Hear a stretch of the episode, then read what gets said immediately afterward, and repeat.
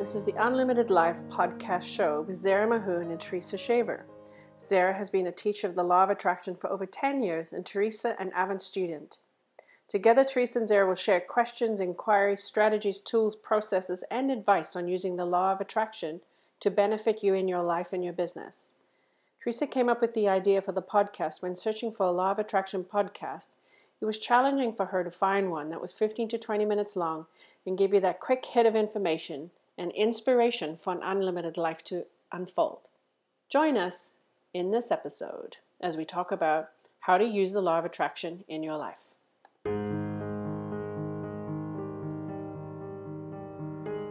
Hello, Unlimited friends. Today we are going to talk about our connection with our inner being and how you can get your own personal evidence about the existence of your inner being.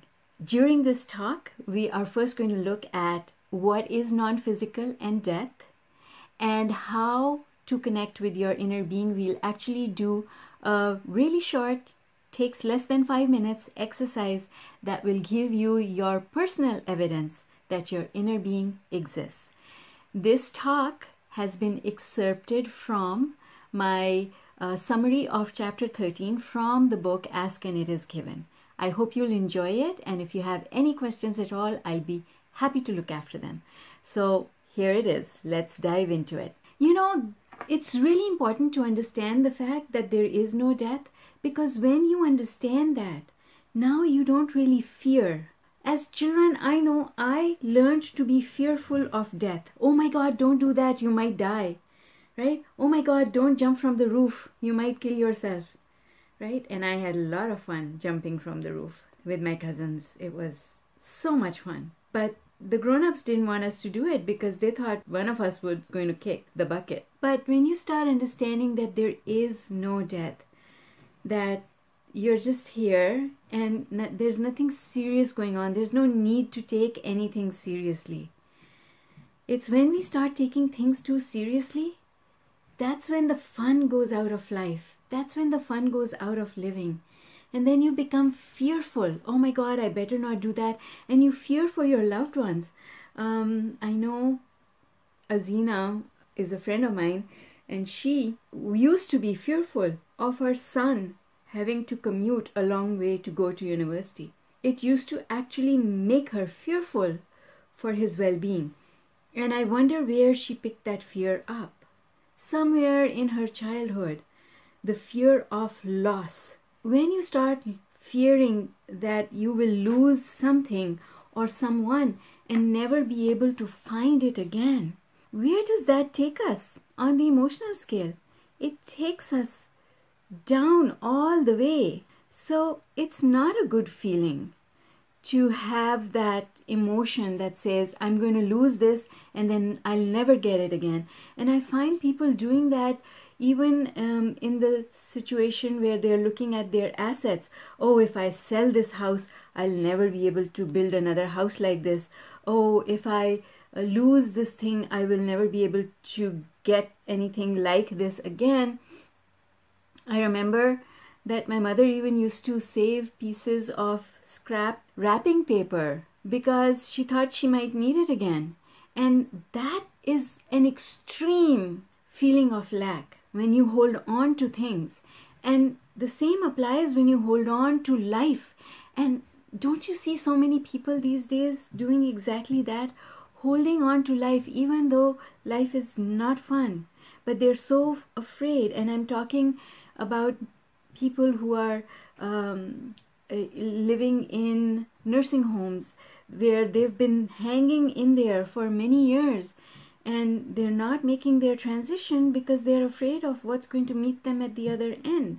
But really, if you take the fear away, like Abraham says this so many times, that you give your death penalty to the worst of who you think are the worst people.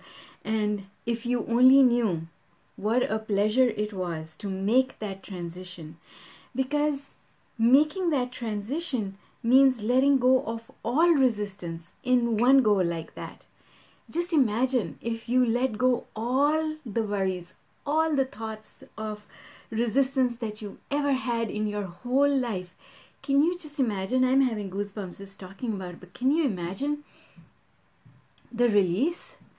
Oh my God. That release, that feeling of feeling so light and knowing that anything is possible and knowing that you haven't lost anyone. All your loved ones are there for you, and all you have to do is think about them, and you're right there with them because that is the reality, that is what actually happens, that is what our non physical friends feel because when we think about them, they're right there. The only reason we can't see them or feel them is because we are looking for them. We are looking for them with our five senses. But we are not going to be able to find them with our five senses. Guess why? Because you can't. So it's like that analogy that I used in past chapters of water, right?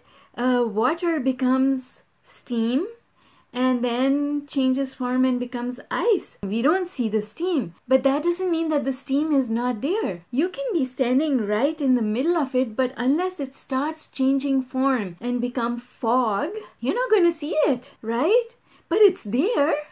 You know it's there. And that is the case with those of our non physical friends, those of our loved ones who have made their transition to the other side. Just think about it. When you bring them into focus, they are right there with you, but you cannot see them because you're trying to see them. Can you see water vapor? No, it's the wrong way to find out whether water vapor is there. What do you do when there's water vapor? Well, you bring something cold there so that it condenses and now you can see it. It has to change form for you to see it. You can't see it in that form. And so our non physical friends are all there. And as soon as we think about them, they are right there with us. But as long as we try and interpret their presence with our five senses, we will not be able to feel them. But soon as you close your eyes and just breathe, and you feel for them, you feel for them through your aura because your vibration, when it interacts with their vibration, you will feel them. And that is exactly the way you can also feel your inner being. Your inner being is non physical and is always there with you all the time. Your inner being is right there with you.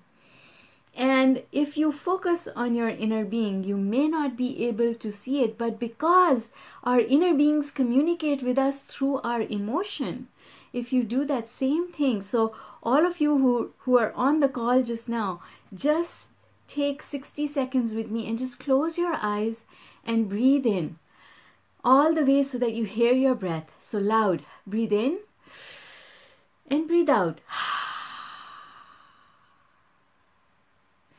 and just be still and count to ten. One, two, three, four, five, six, seven, eight, nine, ten. Breathe in and breathe out.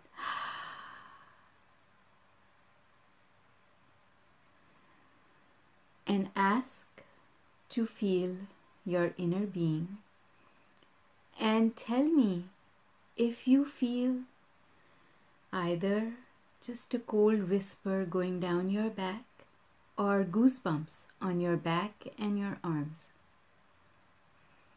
And just breathe in gently, breathe out, and feel. Feel for your inner being. And the more joy you bring in to your heart, the more you will be able to feel. So just imagine yourself playing with a balloon. So much fun to throw that red balloon, catch it again, bump against it, throw it to someone else. So much fun. And feel, feel the presence of your inner being.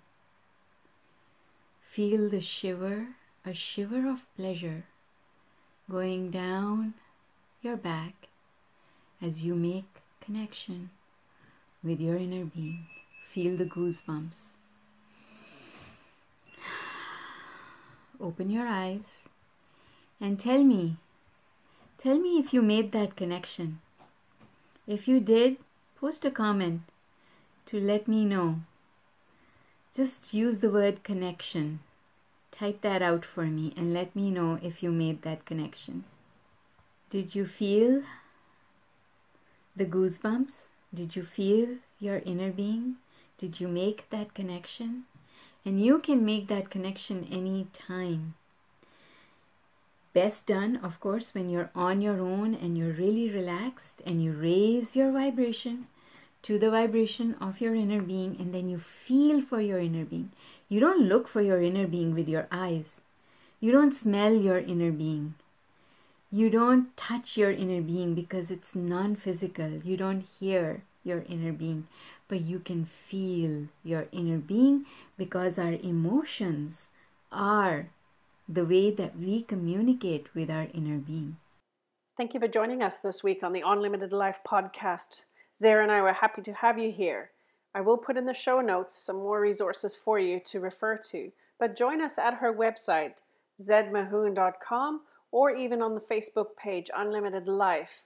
Law of Attraction Facebook group where we have many discussions around the law of attraction and its application into your life. Thank you for being with us today, listening to this episode. If you liked what you heard, please give us a review and join us again as you unfold a beautiful life.